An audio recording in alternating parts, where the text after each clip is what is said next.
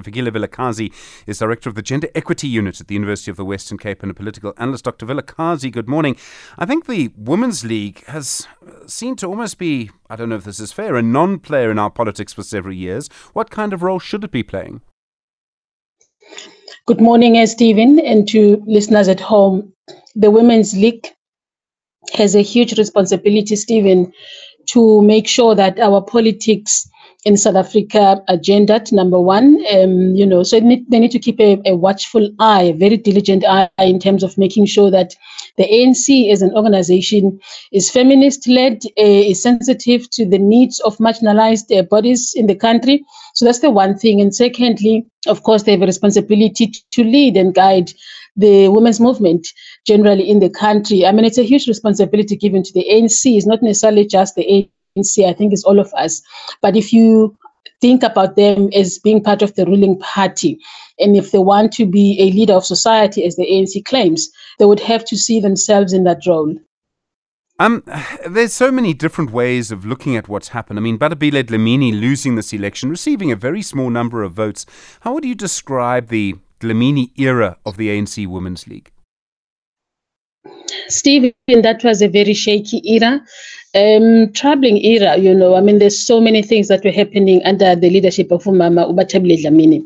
I just want to point out first that I think, just on a positive note, her leadership was able to, to develop the women's desk, the young women's desk in particular, something that was never there the LGBTQI desk, which is something that was never there. And I think that is commendable.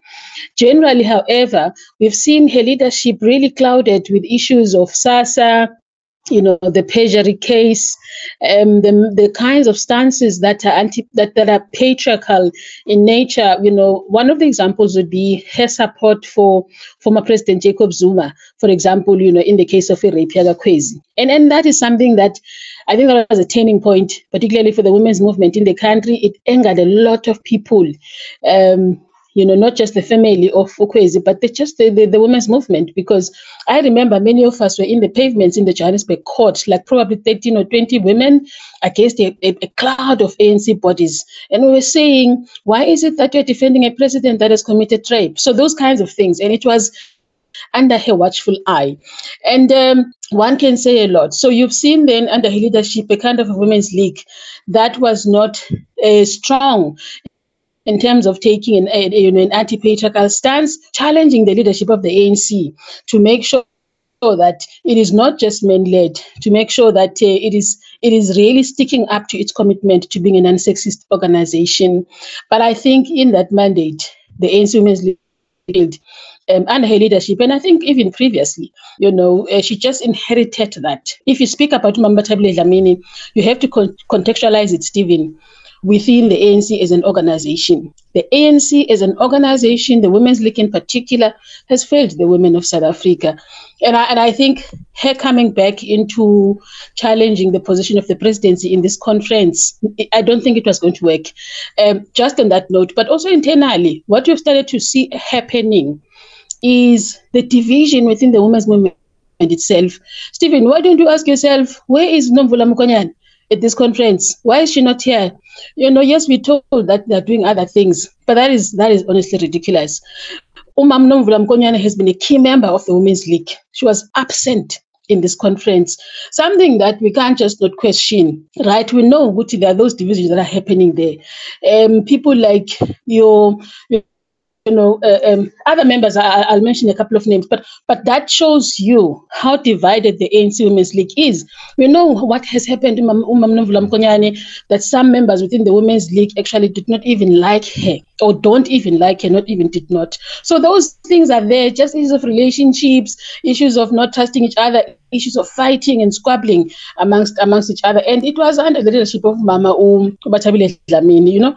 The fact that the league could not go to, to, to, to electing its leadership eight years ago was also under leadership of Mama Bathabile Dlamini.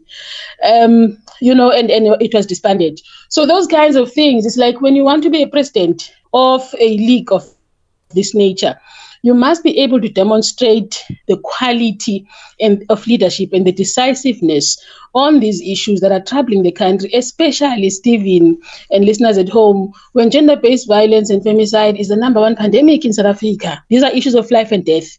Women are dying in the hands of men, right? Um, so that's the that's the second thing. Thirdly, Stephen, is the question of political violence, uh, not just in KZN, but against women's bodies within the African National Congress. And I've said this before the ANC is more than 100 years old. They have failed dismally to support women leadership within the organization. They speak, they speak, they, they, they, they probably walk the language, but they're not doing it right? So they're tokenizing women. Similarly to the manner in which the President Cyril Ramaphosa yesterday, last night as was closing, he continued to deepen that wound, promising women a lie, promising the women of the ANC to say you are leading us, you are 50 50%. Where is that 50% when they go to the polls and, and vote? Why is it that the ANC does not have a, a female president as we speak? They've tokenized Mamupumzile Mlambo-Ngcuka. They've tokenized Mama Baleka Mbete right? I can mention many of them. Umapisa Nqakula, all of them are given the positions of speakers in parliament, and we must dance and be joyful and say, mm-hmm. yes, we've achieved 50 50%. That is a blatant lie. Give the people of South Africa a woman's president and demonstrate that you're a non-sexist organization. Defend women. Look what they've done to Mamlindo Sisulu, you know, and I'm not saying she's correct, but I'm just saying these are all the cracks, the cracks of a dying women's league within the ANC, but generally that of a deepening patriarchal organization that is killing the women's league. The women's league are not being killed by themselves.